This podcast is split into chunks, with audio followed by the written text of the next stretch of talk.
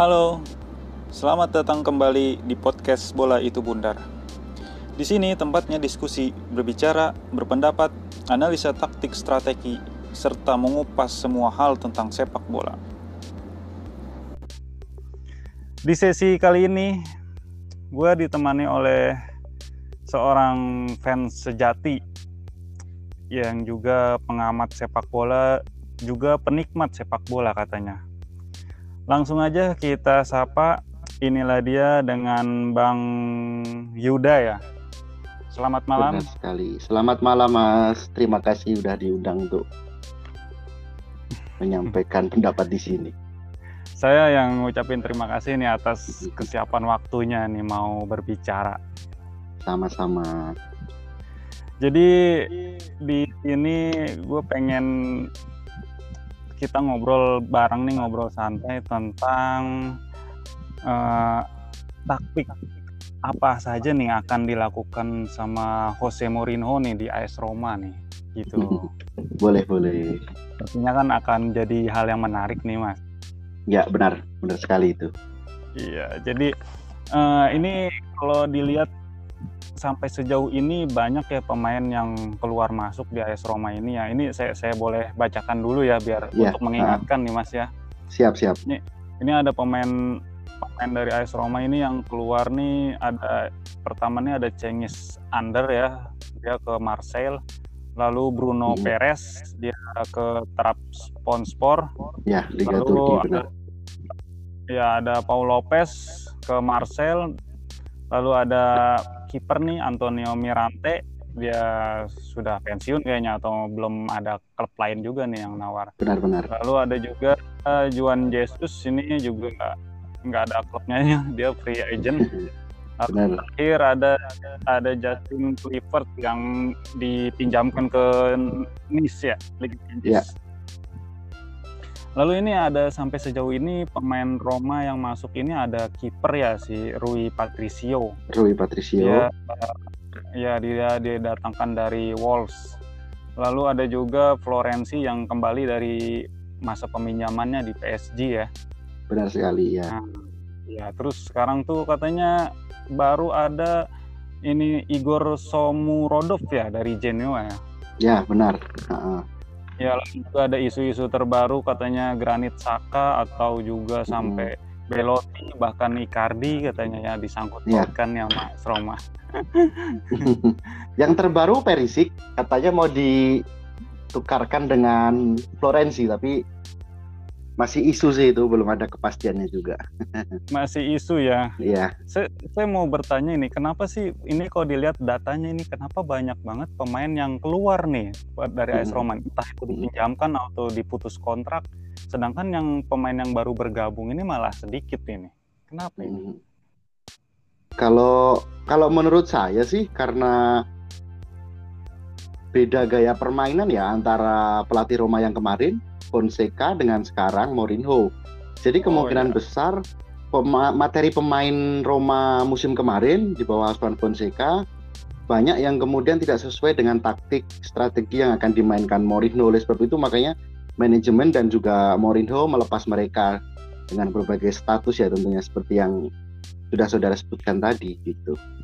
Iya pasti itulah resiko ya kalau berganti pelatih pasti pemain juga banyak ya, yang ya. singkir juga ya. Iya.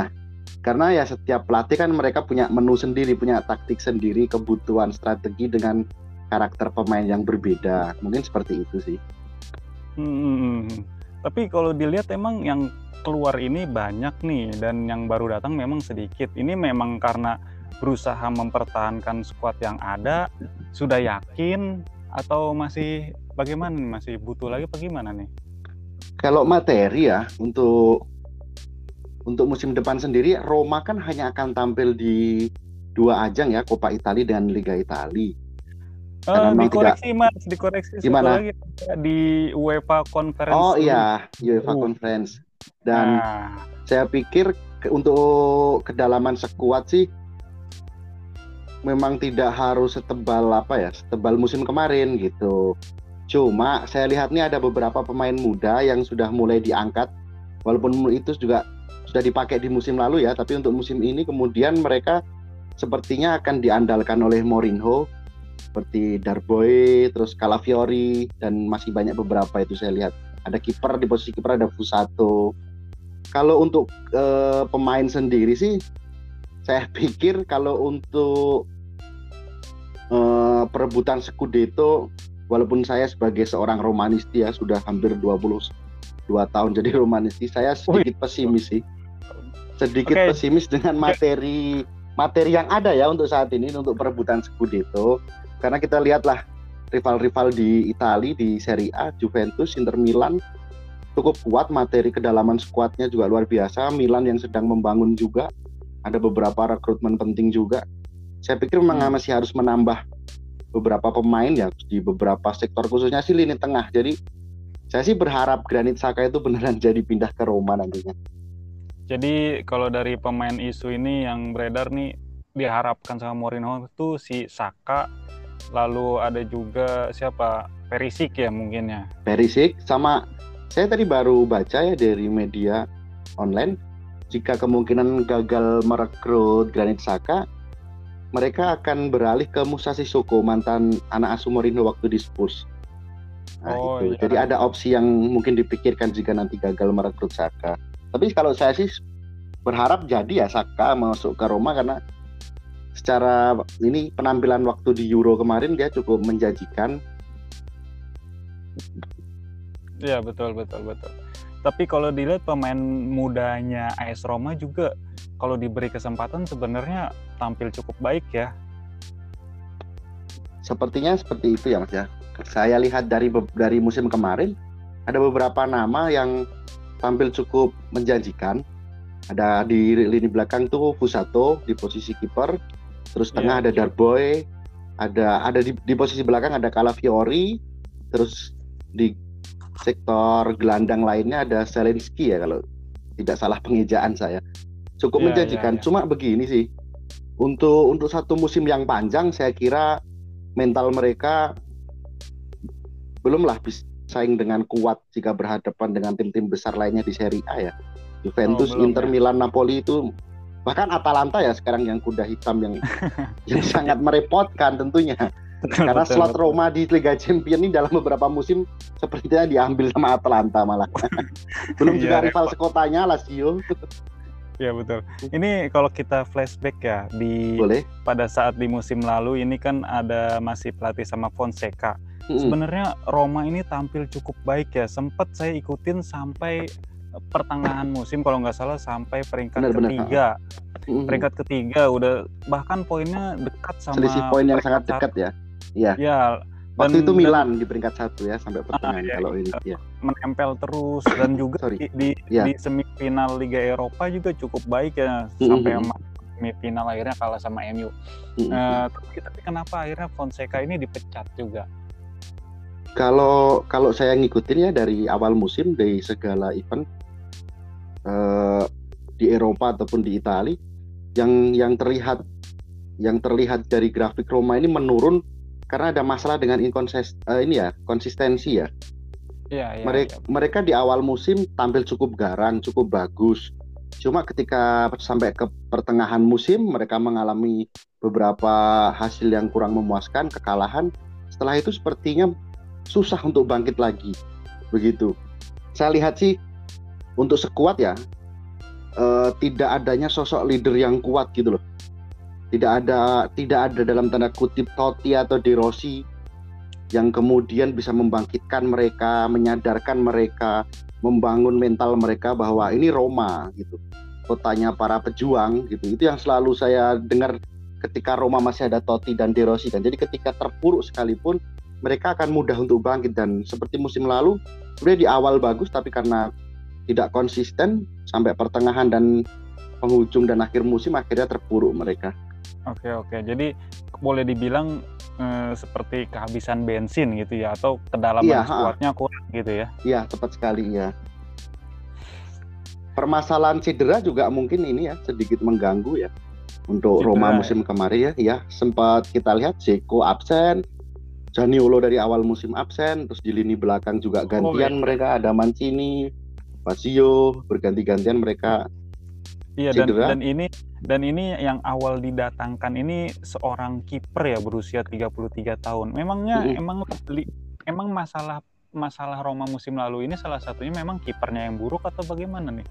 Salah satunya kiper yang buruk ya tentunya kalau saya lihat sih sejak ditinggal Alisson Becker tidak ada lagi kiper Oh, iya, yang betul. bisa gantiin dia ya. Ada Paul Ya. Lopez, ada yang dari Swedia itu, terus Mirante, Korupski ya. Eh bukan bukan yang dari Swedia, Oh, Olsen, Olsen, Olsen. ah Olsen, Olsen. Itu belum bisa menjadi sosok yang kuat di bawah Mister.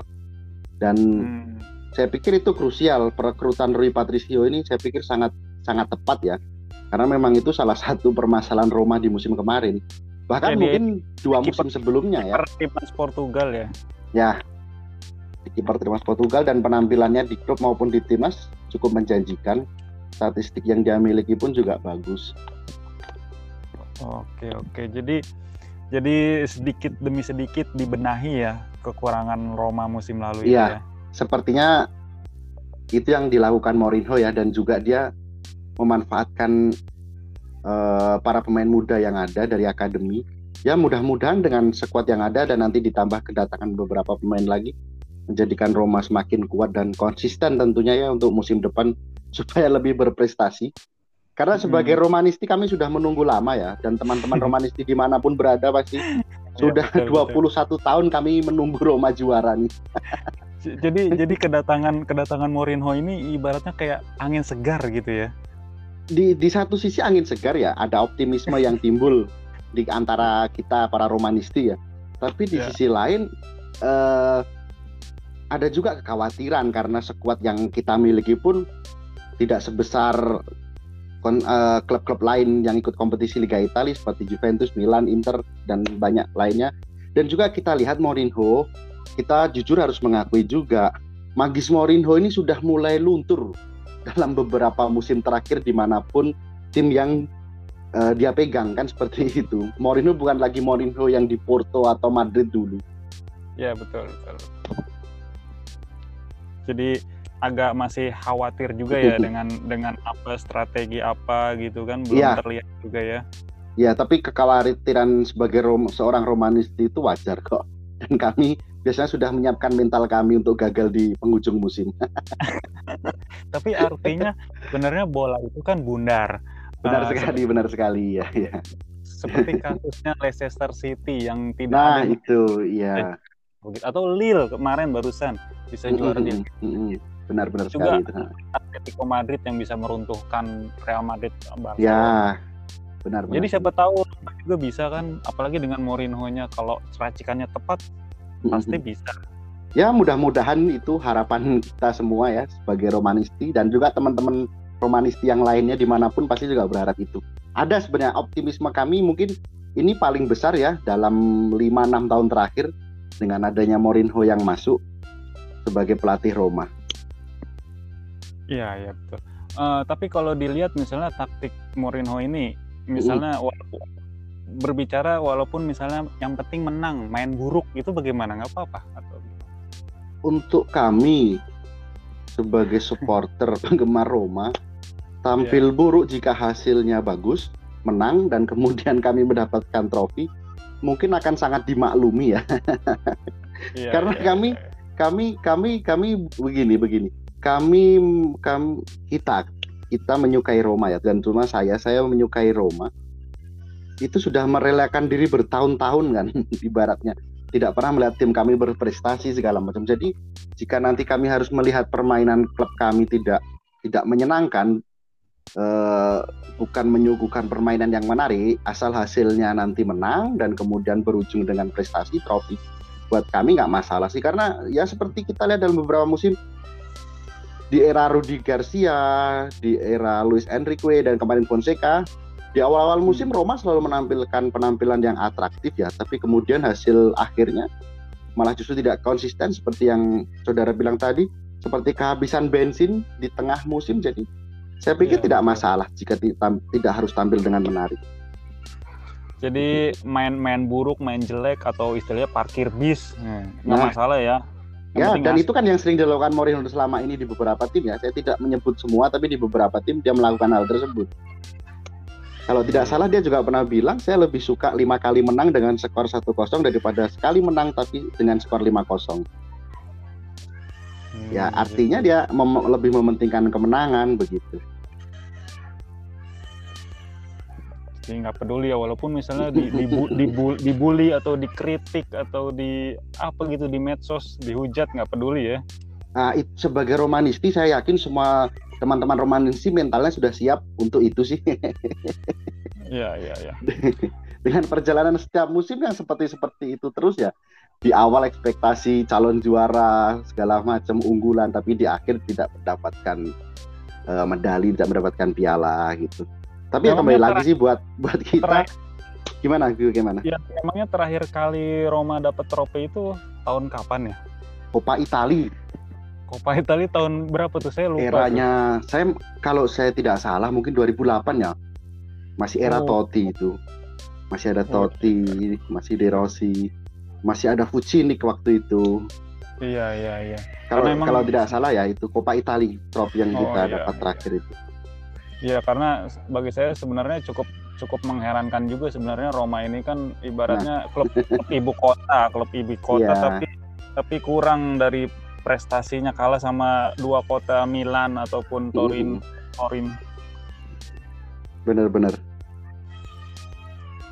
Dia ini pemiliknya bidang apa ya? Kalau untuk pemilik saya kurang tahu ya media atau apa saya kurang tahu. Hmm, tapi asli untuk... Italia ya atau luar negeri? Amerika dia ya, Amerika ya oh, pemilik Roma itu. Amerika. Mm -mm. Jadi kita balik lagi ke pemain-pemain Roman yang akan hmm, berlaga boleh. di musim depan. Ini kan harapannya ada Janiolo nih yang baru sembuh dari cedera nih. Ya. Benar sekali ya. Yang digadang-gadang bisa membawa Roma ke arah yang lebih baik ya. Nah, ya sebenarnya benar. sebenarnya ada pemain-pemain seperti El Sarawi ataupun mm -hmm. Spinazzola, mm -hmm. Pedro. Nah, ini kenapa kok sepertinya kayak kurang maksimal ya atau bagaimana ya? Kalau boleh dibilang jujur ya, kalau untuk beberapa nama, saya pikir sudah memang masanya dia sudah habis ya. Memang ada Smalling, ada Mkhitaryan, ada Pedro yang seorang juara dunia. Tapi saya pikir mereka-mereka nama-nama tersebut masanya sudah habis. Mereka sudah tidak lagi seemas ketika mereka masih tampil di Liga Inggris waktu itu. Terus hmm. untuk Spinazzola, Spinazzola sendiri sebenarnya baru tampil bersinar di musim ini ya, terutama di Euro kemarin gitu di sepanjang musim memang dia tampil cukup cukup bagus ya terus kemudian dia berlanjut di Euro tapi dia cedera dan saya pikir akan sangat rentan karena di Juventus dulu pun dia juga tidak bisa tampil maksimal hingga kemudian dia harus ditransfer keluar gitu terus kemudian untuk El Sarawi saya pikir uh, ya dia sudah melakukan yang maksimal dan itu yang bisa dia berikan yang dibutuhkan Roma itu sebenarnya seorang pemain yang kreatif ya kalau saya di musim ini saya menaruh harapan besar kepada sosok Lorenzo Pellegrini. Itu Pellegrini, mungkin yang ya. akan ya. Saya bahkan mungkin untuk Saniolo sih tidak mempunyai ekspektasi yang berlebih ya. Saya malah justru di sosok Pellegrini, seorang pemain jenderal lini tengah yang cukup konsisten sebenarnya penampilannya dan dia juga mempunyai bibit-bibit jiwa leadership ya yang kemungkinan itu sangat membantu karena memang sosok seperti itu yang dibutuhkan Roma kalau Zaniolo sih saya kurang berekspektasi ya satu karena dia masih muda, dia rentan cedera walaupun dia sebenarnya tampil sangat bagus tiap pertandingan. Cuma itu tadi kendala cedera yang kemudian membuat kami kehilangan gitu dan ya, tidak ya, bisa tampil betul. dengan skuad yang skuad yang lengkap. Ya ya ya.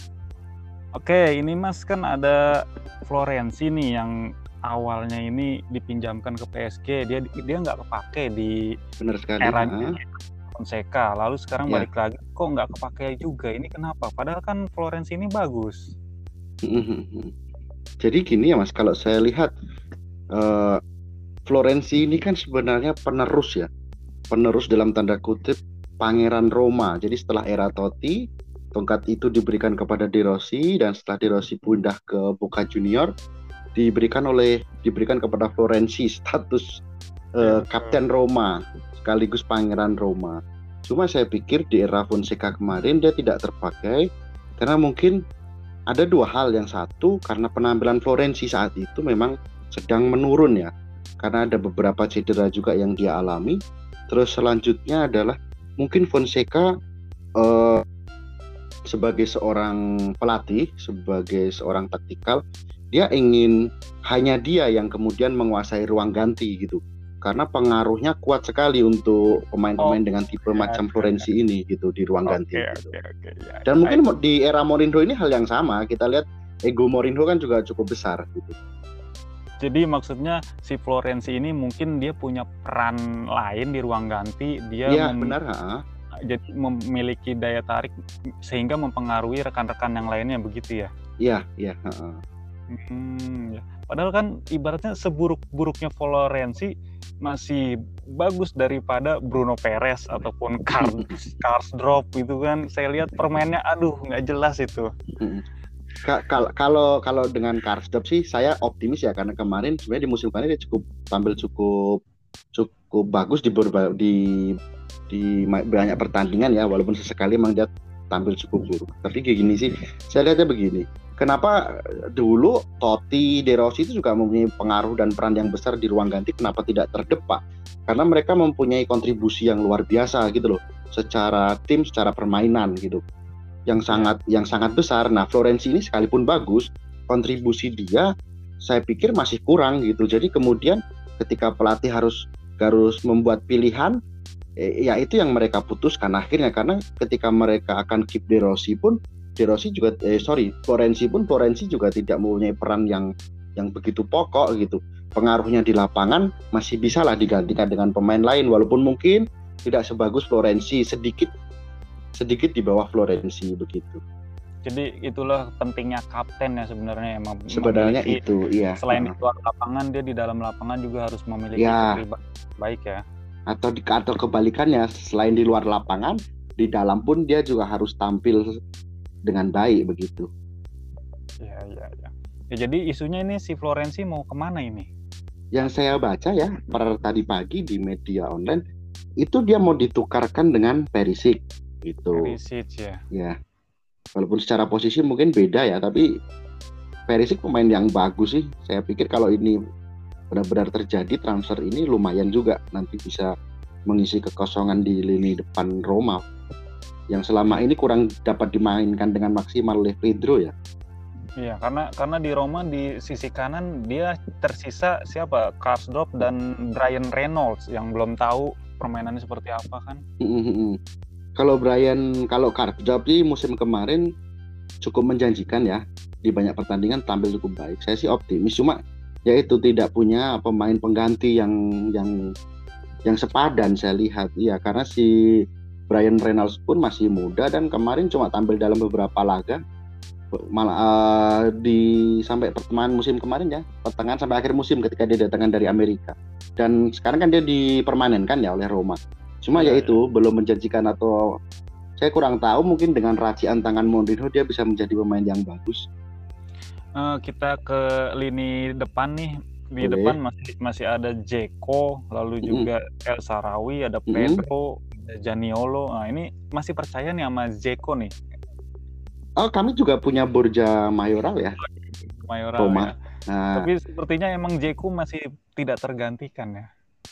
Kalau dibilang tidak tergantikan, sebenarnya Zeko kan musim kemarin sempat tergantikan ketika dia terlibat crash dengan Fonseca ya.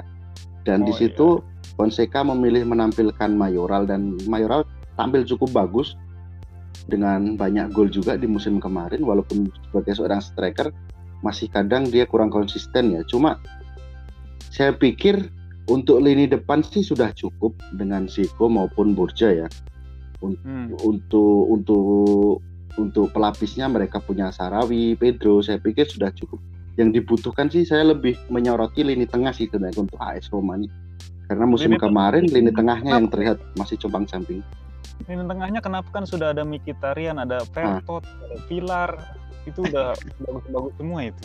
Nah, tapi tidak ada menurut saya tidak ada sosok yang yang ini sosok yang bisa mendampingi Pellegrini eh, ketika Peleg atau menggantikan Pellegrini ketika Pellegrini tidak bermain. Hmm, ya, ya. Itu yang mungkin masih kurang. Jadi kedalaman squad ya yang perlu. Kedalaman squad ya. tentunya ya.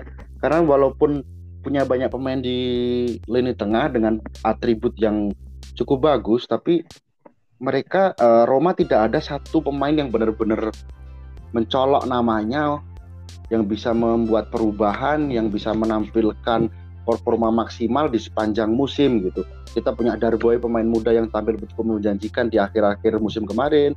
Kita punya Cristante si juara Euro, kita punya Pellegrini, yeah. Kapten Roma, kita punya Jordan Veritaut yang cukup lumayan tapi mereka semua sering cedera, kemudian sering tidak konsisten penampilannya seperti itu. Itu yang sebenarnya menjadi kendala Roma musim kemarin dan mudah-mudahan musim ini ada penambahan pemain baru lagi di lini tengah. Oke oke kalau kalau lini belakang nih kan tersisa siapa nih? Berarti ada Ibanez, ada mm -hmm. Kumbula, Mancini. lalu ada Mancini sama Maling. Nah, jadi siapa mm. nih sebenarnya di mereka yang pantas mengisi tim intinya nih? Kalau saya sih antara ketiga nama ini yang saya sebut Smiling, uh, Mancini sama Ibanez saya pikir mereka bertiga sudah cukup kuat untuk lini belakang di center back ya terutama. Hmm. Siapa pun yang bermain di antara ketiga itu, dua di antara ketiga itu saya cukup cukup cukup cukup lumayan lah. Terus ditambah mereka masih punya Kumbala dan tadi saya lihat di daftar kepemilikan pemain ya sekuat resmi Pasio pun masih ada di daftar pemain rumah nggak tahu uh, musim ini mau pindah atau bagaimana cuma ya. kemudian adalah kembali lagi sih Semaling di musim pertama bermain sebagai pemain Roma kan tampil cukup bagus, sangat konsisten sepanjang dia musim. Enggak, Cuma dia musim kemarin gimana? Semaling, Semaling bagus ya, nggak ngelawak ya mainnya ya. Kalau musim musim pertama bagus, musim kemarin dia tidak ngelawak tapi lebih tidak konsisten dan dia beberapa kali cedera kan sebenarnya. Dan itu cukup oh, iya. mengganggu, dia tidak bisa tampil maksimal kalau yang musim kedua di Roma kemarin. Gitu. Kalau yang lain masih pemain muda sih harapan saya justru ada di Mancini itu asalkan tidak pindah ya karena saya lihat juga di berbagai media ada wacana beberapa tim besar mengincar Mancini. Oh iya iya iya. Itu Artinya, yang repot.